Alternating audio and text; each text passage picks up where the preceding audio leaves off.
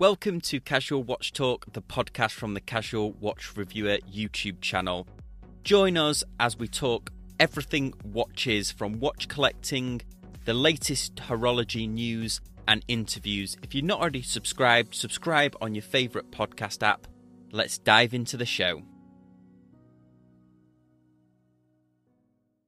Hey everyone, welcome back to episode 58 of Casual Watch Talk. And today I've got a very special guest. I'd like to welcome Marc from Long Island Watches. Thank you so much for joining me. Thank you. Thank you for having me. Uh, pleasure. I'm really fascinated. I've got a ton of questions to ask you about your cur- your own watch brand and also Seiko as well, because I know you're quite the authority on Seiko. At least you've been carrying them for a while. Yeah, that's that's correct. I probably know more than I should. So, if there's anybody out there watching this that doesn't know who you are, would you mind giving a quick intro? Oh my goodness, where have you been? Exactly. Um, yeah. nah, I say I say that modestly. Uh, I've been. I'm one of the first people to be in the online watch game, online watch sales. Um, I started selling watches on eBay circa 2001 or so. Uh, launched the store in 2003. Um, at the same time, worked full time as an aerospace engineer. Uh, that is my that is my background, mechanical engineering. Did that for a number of years, about 13 years. Uh, around 2011, yeah, 2011 made the full switch, went full time uh, wristwatches, and get away from engineering, unfortunately. Uh, and I've been building the store ever since then. Kind of got into my own brand now. Uh, just love, love watches. Oh, that's really cool. I didn't realize you were an aerospace engineer, but it makes a lot of sense because your YouTube channel is very watch engineering focused, isn't it? Like a lot of the how tos and stuff. Yeah, I did. Um, I don't know. I had this. I had this idea years ago to launch something called Watch and Learn on the channel, um, which, you know, in the beginning I posted to a lot. Uh, I think it's up to like seventy five videos, and they're all. Some of them are how tos. Um, actually, my two best my most viewed videos that actually have over a million views are how to size a watch bracelet. Um, so it's what people watch, um, but I totally do it for the instructional content, or it'll be how does what is secondhand hesitation on a Miyota movement, or what does water resistance truly mean? How to use a dive bezel, all this other stuff. Uh, so I, I have a, a, knack for taking complicated, I guess, due to engineering, for taking complicated things and kind of bringing them down to a level where you know a lot of people can understand. Um, I love, I kind of love teaching in a way. Um, so I guess that's kind of my my foray into teaching um, without actually getting a teaching degree. yeah, uh, well, I've got two confessions. A, one of my most watched videos is how to resize an Invicta bracelet. Oh, there you go. And then the second confession is, I think I definitely used the uh, the knowledge from your how to read a tachymeter bezel. Ah, that was videos, one of the early ones. I remember that one. Yeah, that was fun. I might have passed it off as if it was my own knowledge on one of my videos, but uh, don't worry, it's okay. As long as the knowledge is getting spread around, I'm okay with it. Yeah, and the um the other one that I really like that you did because I've just recently bought a marathon, a quartz marathon watch, uh, second hand, and that the one you did that was about, and I recommend anybody watch this is what it something along the the, the line of what does the a watch size mean? Oh yeah, yeah, yeah. The specs versus the actual size of the watch, and I think that's one, especially when you're reviewing a watch. I think it's one of the hardest things to kind of get across that. It is. There's a lot of, I would say, in watches you know, I think conventional wisdom is for us to, for most people, just to look at diameter of the case.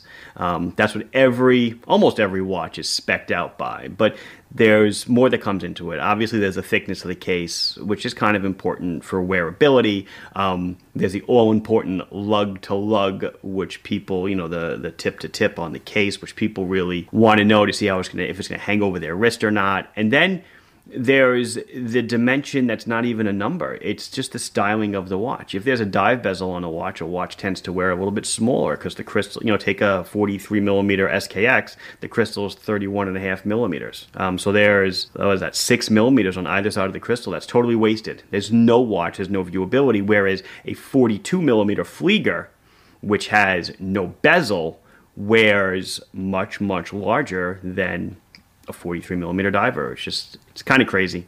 I definitely found out about Long Island watches because I think before well, certainly before anybody else, I think online, you started carrying some of German brands. Yeah, that's kind of how I started out. When I started the business um, online in 2000, well, like I said, eBay 2001, I started out by just carrying these offshoot brands that no one had ever heard of. The first brand I ever sold was uh, Elise which I don't even know if they exist anymore. Uh, they were kind of one of those Germasian brands. Um, you know, German, they actually came out of Germany, but they were being manufactured in China. It's really during the time when I guess we were feeling our manufacturing oats overseas, and um, you know, companies were. I, I won't say that passed. They were passing them off as German goods. They really weren't. They were no. They were not marked "Made in Germany," um, but obviously they were affordable, and uh, that was where I started. And I started in that niche because no one else really sold them in the States. And if I would have started from the gate selling Seiko, uh, assuming I could even get a Seiko account, which I wouldn't have been able to, uh, I would just be drowned out by the so much larger people that were already in the space. So I kind of made myself a bigger fish in a smaller pond. In a way, by selling stuff that nobody really wanted to sell because they didn't even know it was out there. They didn't want to go through the time to research it. Um, and that's kind of how I started and then started adding more you know more general brands into the portfolio to kind of bring in more people over time. So how do you decide what brands you bring on? Because you see, you've got a good mix of, of well-known name brands, and then you've got some of the micro brands that I love, like uh, Phoibos and a few others. I, how do I decide? Well, it depends. It depends how it comes to me. Um, I have a group of people that I trust highly, um, and if they recommend a brand to me, then I'll kind of take a look if I've never heard of it, and then. Um, customers will say, "Hey, have you seen XYZ, and I'll say, well, yeah, I have, not for me, or no, I haven't, let me check it out.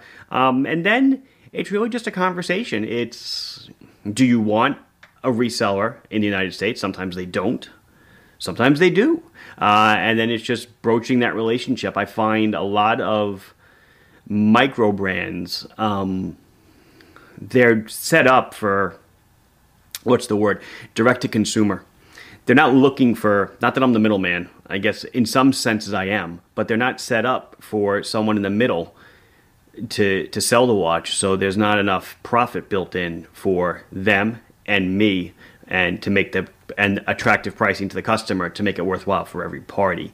And I would say that with micro brands, probably one of the largest mistakes that a lot of them make is they don't price themselves correctly out the gate. They think, oh, I'm going to just sell it myself. I'm going to sell 10, 20 a month. It doesn't matter. But then when you ramp up and you might be selling a few hundred a month, maybe your logistical system can't handle it. Uh, maybe you want another partner, and now is not the time to take your watch, which last month was two ninety nine, and now make it four ninety nine.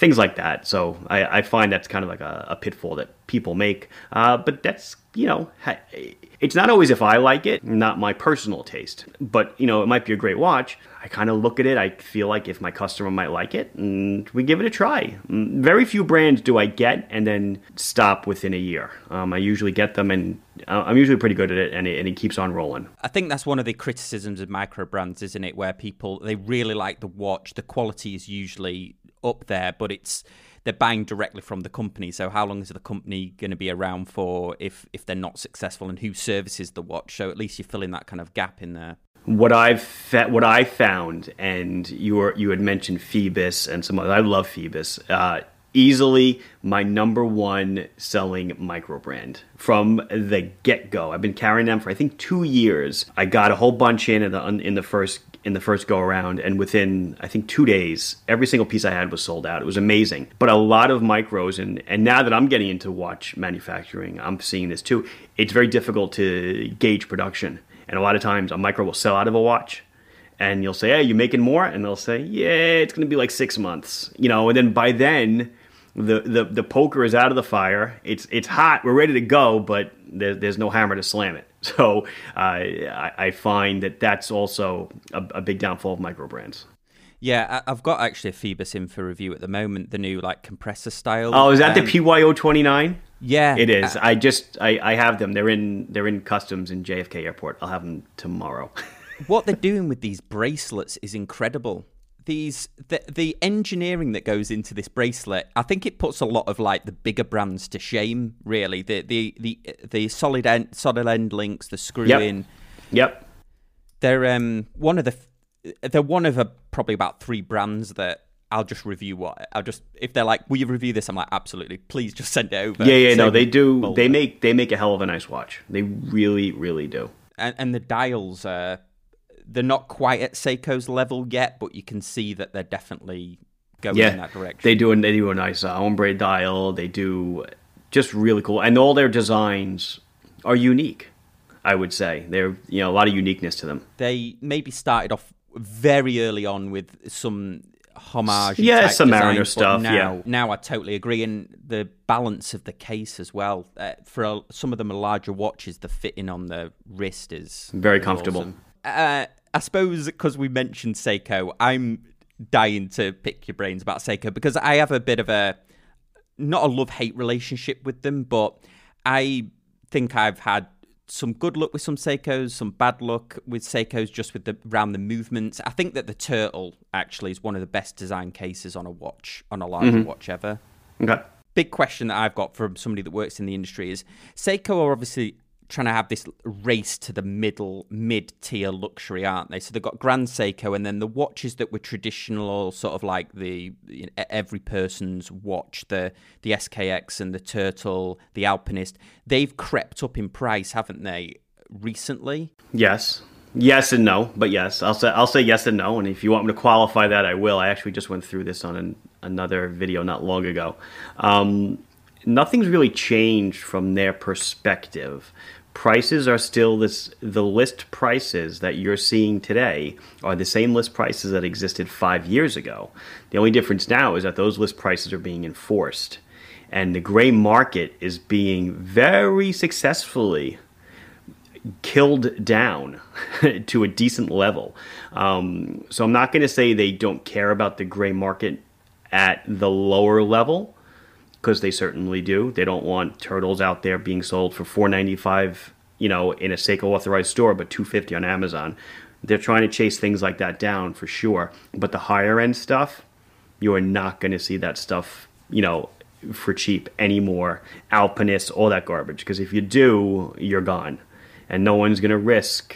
You know, they're almost taking like a, a Rolex type attitude with their dealers. If we find your stuff outside of your line of distribution, you're gone. And it's just not worth it. Um, so they are, yeah, there's a price increase, but it's not a real price increase. It's just almost they're getting rid of the price decrease, if, if you will.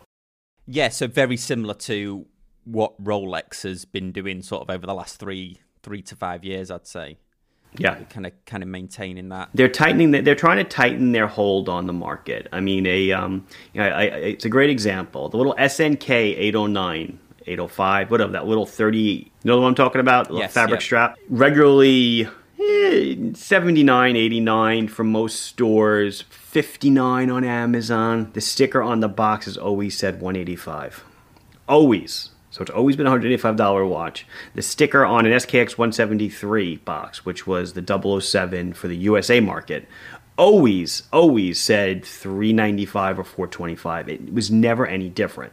So we're just seeing, you know, the eradication of different distribution channels that are kind of that kind of pull the price down. Also, they're expanding the ranges, aren't they, of those successful ones in in Absolutely. the middle. I think some of the newer releases they're they're starting to do maybe this is just my impression but i feel like they're starting to do more limited editions and kind of make trying to creep the price closer to grand seiko is that have they always done that i that would see i would say that as they are as they are kind of feeling their I don't want to say oats, but you know their real dive watch history. I would say yeah, they're doing a lot of LEs, um, and I think because their customer base really, really likes the limited edition models. Um, and when I say customer base, it, it's not necessarily the people watching this or the people on the forums. That really isn't their base.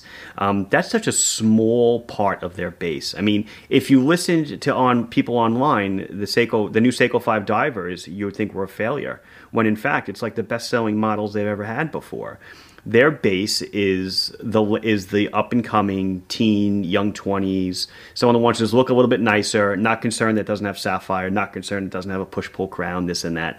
Um, so I would say, you know, they're doing a, a really great job of trying to get those watches out there. But I definitely see a lot of LEs. Not all the LEs make it to the states, that's for sure. They definitely do just a lot of stuff overseas. Um, I, if we get LEs over here, they're not the greatest ones. Um, you know, what what did they do? They did the um, uh, the Brian May, the uh, yeah, yeah, the guitarist. They did that, and that was an LE of like four thousand pieces. Okay, I got two of them. So you can imagine how spread out the brand is, you know, worldwide, you know, and from from a worldwide perspective, you know, what's going on, and you know, when we think Seiko, again, I'm in the U.S., so I think Seiko USA, I think state bound, but there's a whole global economy um, that they're marketing to. Yeah, it's a lot different.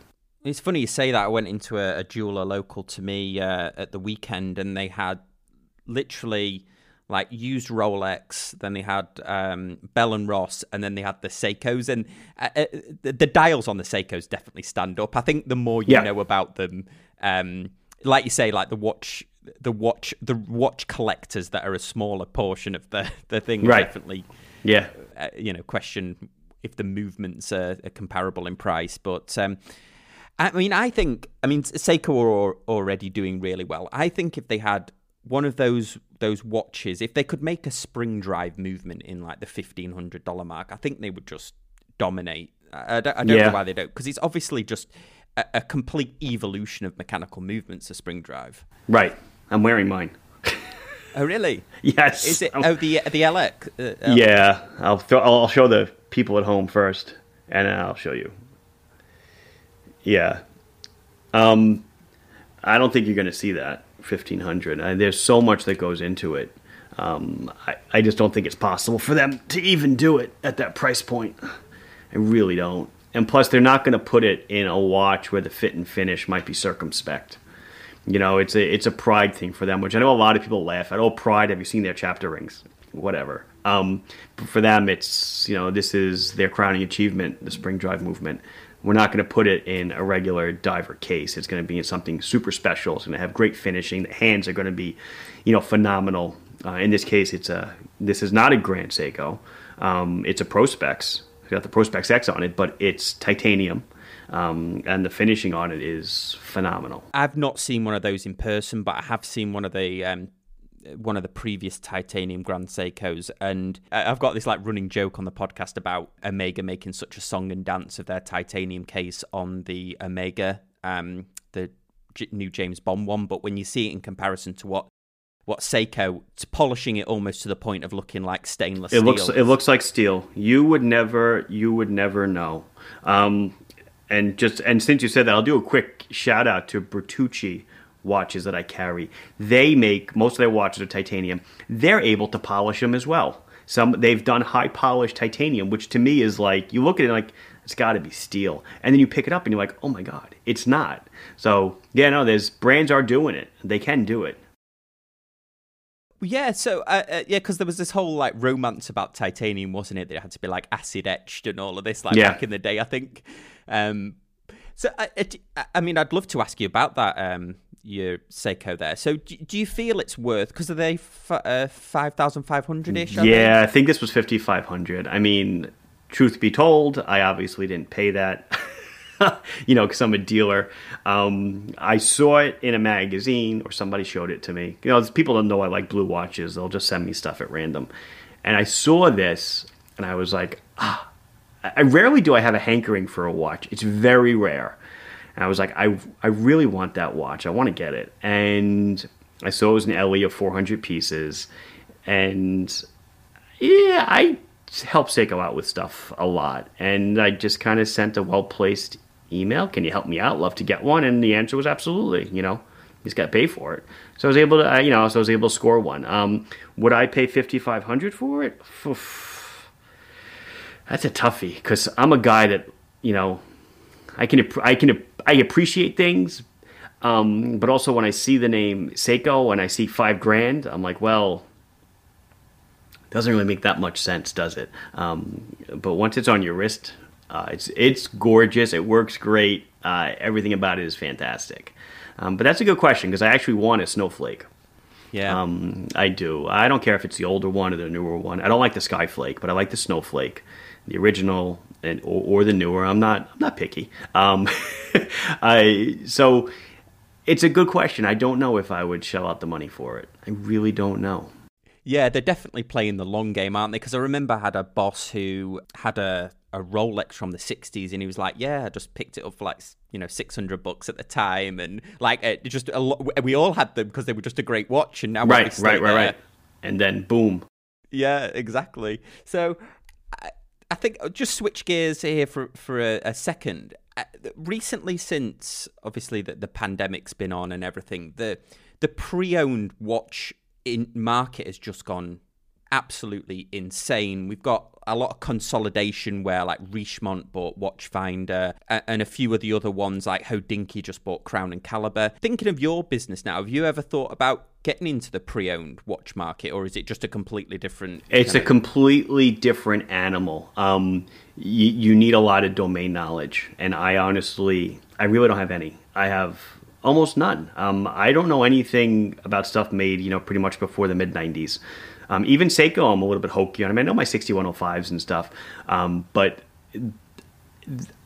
I'll liken it to this. Every year, pre-pandemic, um, I went. I'd go to a jewelry show in Vegas, and a buddy of mine that I went to college with would tag along because he loved to go to the antique show. And the they call it antiques, but antiques are just it's just used watches. Um, and it can be a watch that's a month used or it could be hundred years old used. And when you go through these halls and you see these booths, and there's a glass booth, it'll be 12 feet long, and it's just 100 Pateks just lined up in clear plastic sleeves. Like eh, people pull out shoe boxes and they're full of Pateks, Rolexes, everything. It's it's funny to see it from a from a commodity perspective rather than a collector's perspective. Um, I going with it? Oh, but so he's a collector of Rolex. He is a mostly oyster quartz. He loves his oyster quartz. Um, but I just watch him. Um, Joe, if you're watching, I don't think he is, but if he does, I'll tell him I, t- I shouted him out. He'll pick up a day date and he'll look at it and he'll pull out the crown and he'll wind it, and then he'll start talking. And it goes to a totally different language. He's talking about single click, double click, close nines, open nines, roulette wheels, which I finally just learned about. Um, all this stuff. And I'm like, and I'm thinking to myself, I'm like, wow, you could really get burned being a reseller. And I think that's why a lot of the better resellers charge you know probably more than you would find it for on ebay or whatever because they are absorbing a relatively large risk um, and not only the risk that somebody might have slipped in a fake part along the lines um, you would never know it uh, the you know rolex closed out you know, more and more brands are doing it. They're closing out the parts market to everybody. You have to be a Rolex certified center to get it, and every piece is inventory tagged. But I've seen the parts come in from China now, and they actually have the little ID tags on them and everything. So how do you know that if you're reselling a Rolex that it doesn't have a mainspring that's not Rolex? How would you know without physically disassembling the entire watch and reselling it, um, and then going to resell? How, how you? I don't think you could know. So to me, that's just like a, it's a total no no for me.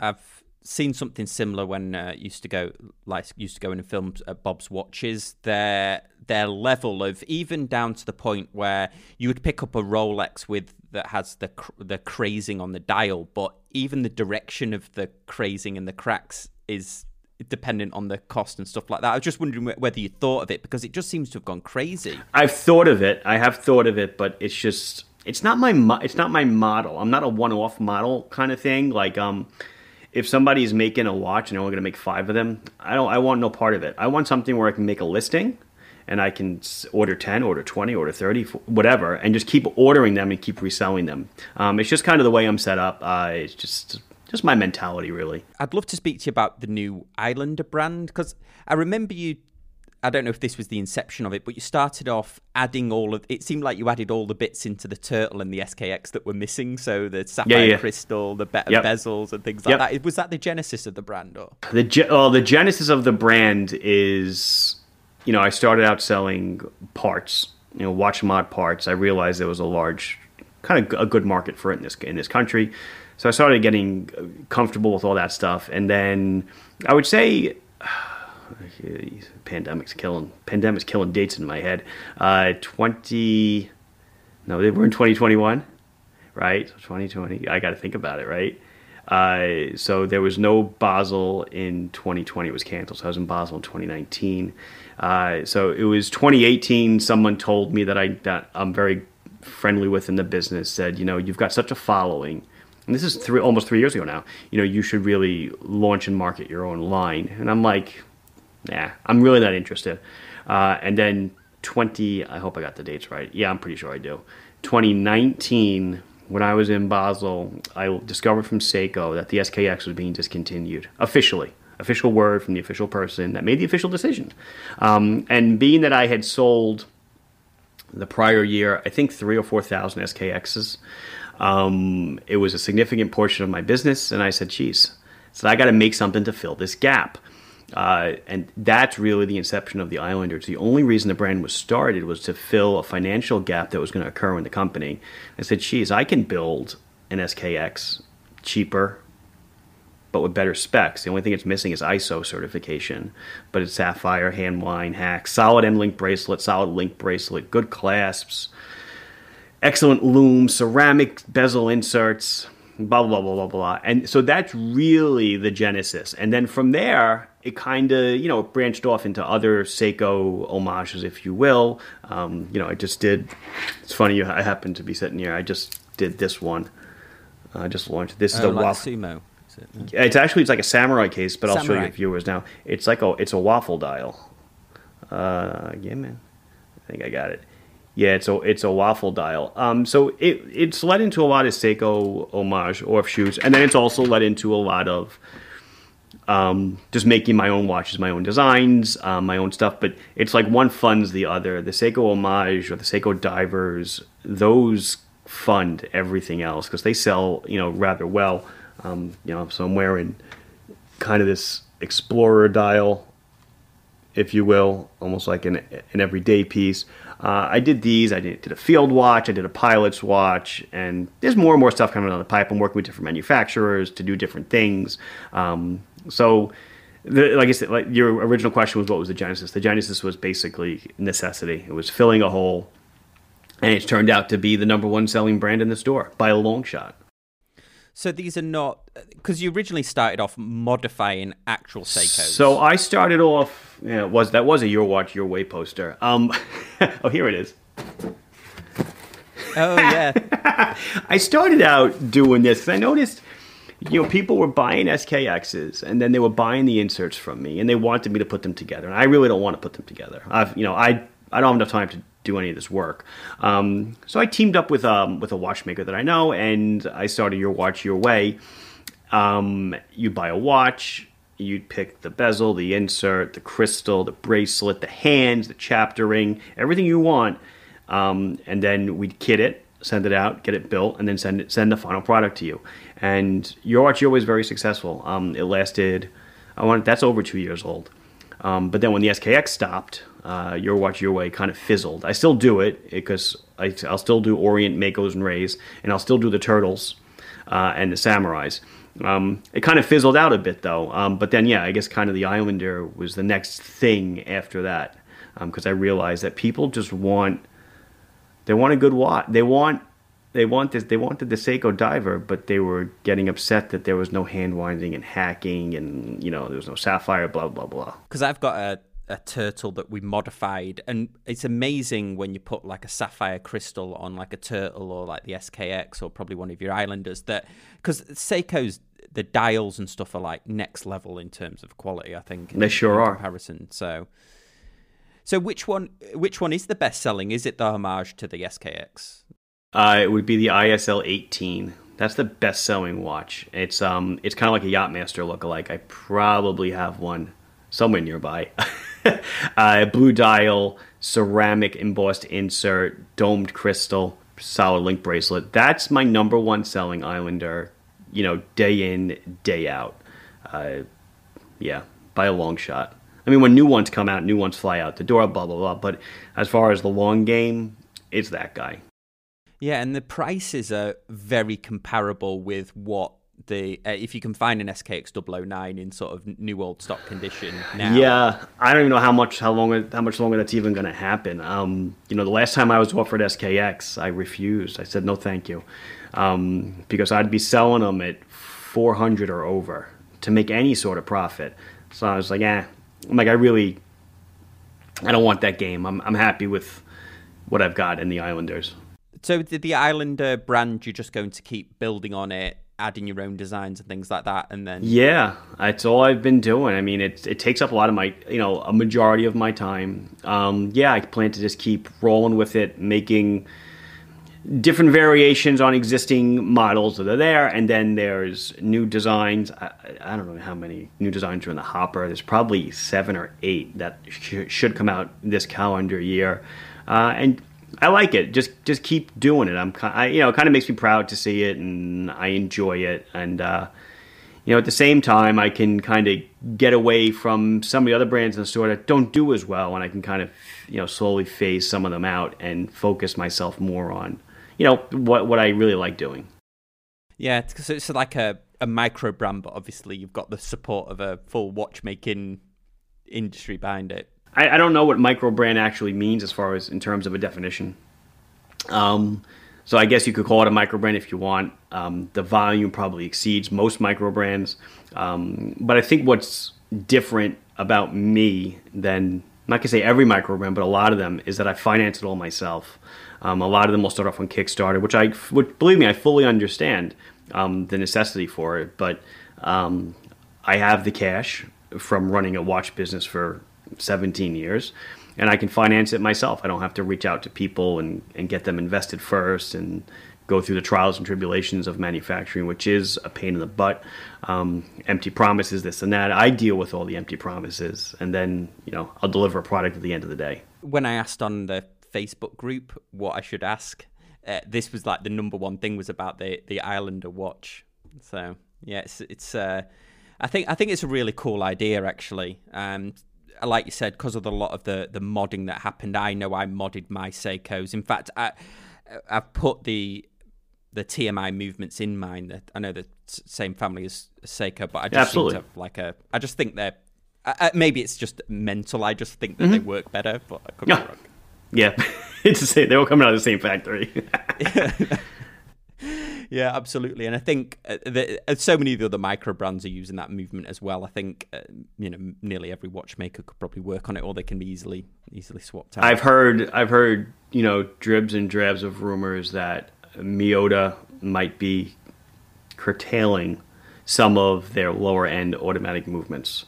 Um, curtailing or stopping. I started hearing rumblings of this like six to eight months ago. So Seiko might be the go-to place, you know, except for obviously Miyota's 9000 series, which is excellent. Um, yeah, we'll see. We'll time time will tell.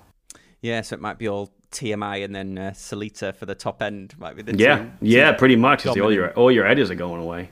I'm interested to know, other than um, is Seiko uh, and the Islander brand, are they the number one selling on the site, or yeah, number finding... one, no, number one would be would number one would be Islander, number two would be Seiko. And is there any that you bought on that like surprised you how they were received by the watch community, either like positively or, or negatively? Brands, yeah. Uh, yeah, well, Phoibos is the one, as I mentioned earlier, that kind of really flipped. It really flipped my heels. I was like, I couldn't couldn't believe it. Um, couldn't believe it. Uh, anybody else that kind of outperformed? Not really. Um, there's been underperformers. I'd rather not say who they are. Um, but, you know, it's the 80 20 rule. 80, you know, 20% of the watches bring in 80% of the business, 80% of the brand. You know, it it's just, you've got your, if I add up my top five tier brands, they're probably 90% of, of everything. And then the rest is just a little mishmash of everybody else. And then I've got I've got to ask you one question because I think this was this whenever I go on the um, your website, this is the one area I'm I click on all the time, and that's Uh-oh. the scratch and dent. One. Ah, yes. I don't know anybody else that does that. Where you? Well, it depends. It. I did a video once on scratch and dent, and it was like within a day, every scratch and dent watch was gone. Um, so, what is scratch and dent? Scratch and dent is, let's say, we sent a watch out to a manufacturer to be repaired um, on, under warranty, um, but the person for whatever reason, didn't take the watch back. Um, that goes in scratch and dent. Uh, somebody returned something. Um, my watchmaker needs to do something quick, uh, regulate it, whatever. And all those go into, if I can't resell them as new, I scratch and dent them. Um, I try not to do too much with scratch and dent because it's again those are single listings and they're kind of a bear to you know get uh, keep on top of. Um, but yeah, people flock to scratch and dent like yeah if they know it's there, they go all the time. And I'm amazed that you know all of a sudden I'll list you know say 40 items, and I'll check in like two or three days. I'm like oh my god where did they all go? They're all gone. So yeah, it's a it's a way to I guess recoup capital. That's pretty much what it is. Yeah, it's it's really cool because there's a, such a, a, variety of watches on there. It's not just all one uh, one brand, and then you've got like watch straps on there as well, which is pretty cool. I'll I'll take anything, you know, anything that I want to resell that I won't. You know, I'll be honest. Sometimes I just take stuff for myself. I'll say, oh, okay, well, I'll just take that and I'll kind of I'll wear it. I'll take I'll use it for Instagram pictures or whatever. This whole interview, I've been dying to know about your Instagram. Is that a clock behind you? Is that your Instagram followers? Well, this is my clock. Oh yeah. That's that's my math clock that has. I did a video where I solved all the equations for those that were not mathematically inclined. It was very exciting to do. Um, it's a regular, and by the way, we'll talk about the clock for a second. It's a regular quartz clock. People are amazed that they make quartz clocks with a sweep seconds hand. They sure do. I have like five Orient clocks around my house. Yes, Orient makes clocks. No, I don't sell them, um, but I got samples years ago. They're all over my house now. Um, but a lot of your battery operated quartz wall clocks can tick like this. There's a little motor inside that spins. Granted, the battery only lasts like a year or so but it is very comforting to look at, nice and smooth. Okay, uh, comes from a company called Smiirl. I'm not promoting it. It isn't promotion S M I I R L is a name. It's a horrendous name, but I believe it's a European company. Uh, yeah, I'm pretty sure. I think, it, I think it came out of France. I want to say. I kept seeing it pop up my Instagram feed. I am a mechanical engineer, right? So who doesn't love a mechanical flip counter like the one that used to be at Penn Station in, New, in the LIRR train station? That beautiful flip counter that, whatever. Uh, so yeah, it's a flip counter. It's tied into the Wi-Fi. It's it's logged into my account, and it keeps account of your Instagram followers. Uh, it updates. You can have it update whenever you want. Um, you can have it update real time, which is like every 10 seconds or so. But it kind of gets annoying. Um, so I have it updating. It updates like every 12 hours. So like uh, 8 a.m. and 8 p.m. So it already updated for today. Uh, and oh, they make them five count, at five digit. They make them seven digit. I don't want to go seven digit because I'm like, well, that's presumptuous, right? right, and it's gonna be yeah. two zeros. So I'd rather wait until I have a one in the sixth position, which who knows how long that'll be. Uh, I might not be around, uh, and then I'll go for the seven digit. no, I, I had to ask about it. I knew I was going to get a lot of questions about it. Oh uh, yeah, no, and I mean they're pricey. I'll be honest. I want to say it was like three hundred bucks or something, but it's you know it's fully mechanical. They're all little windows, and they flip all and they flip all by themselves. I actually did when I broke. I want to say I think forty thousand Instagram followers. I recorded it and put it as a re- like what are they called reels on Instagram. I don't even know what they're called. Uh, like stories or what? Yeah, it's like a little story or something. So it's there, and you can actually see how it, it flipped over uh, to forty thousand. yeah, I think I might be inclined to get one for the YouTube channel as long as it doesn't go backwards. oh right, right, right. Well, yeah, please. That was a whole other thing, man. I when I hit hundred thousand subscribers, I was so excited, um, and then yeah, it went backwards. People, I think, started unsubscribing just just for fun. I was like, no way. Uh, but yeah, yeah. I mean, for a watch, uh, for a watch YouTube channel, I mean, the content is great on it, but it, you you you're really up there, like you know, it's nearly yeah. It's um, I I would say for a watch channel. I mean, there's a lot of watch channels over hundred thousand. I guess there's a bunch. Um, not a bunch. There's a few. Um, but to be the store everything I'm doing is obviously I don't have to do anything. I don't have to put any of those paid promotion stickers on because everything I'm doing is a promotion because I'm selling everything. It's it's clear that I have you know my best interest in mind. But I mean I try to do everything honestly and openly on, on the channel. And when if I don't like something, I will say it. Uh, I will say what niggles me a little bit. Um, but yeah, I think for a store, I think it's I think it's it's pretty good. I'm I'm proud. I just wanted to crest that, you know, hundred thousand, and then I don't think I'll ever. See, I don't think I'll ever see a million. um, I, I, at the rate I'm going, I think I'll be 77 or something by the time I hit a million. Um, so if I'm around, we'll see. Uh, yeah. But yeah, it's funny, isn't it? Because for a watch channel, like 147,000 is just awesome. But if you were doing one of those like makeup channels, that'd be almost a dead channel, wouldn't it? Yeah, it would be. It would be. I know my daughter watches, you know, bunny rabbits or um, people playing with dolls, and I'm like, oh, I look at the video and I look at the creator, I'm like, she really has two million subs. I'm like, no way. I'm like, how? yeah, it's crazy. Like yeah. you just yeah. I don't suppose if you were doing it for money, you'd just play like Minecraft all day or something. Exactly, exactly. Be like Mr. Beast. Yeah. Yeah, that's uh, that's been incredible. Well, thank you so much for for joining us on the channel. It's thank been a you lot for having fun. me. I'll I'll leave the links to uh, Long Island Watches down and your and the Instagram as well, so we can get that count up. Woohoo! Yeah, yeah, I, really I appreciate, appreciate it. it. Yeah, thanks for joining us, and thank everyone. You. See you next time on Casual Watch Talk.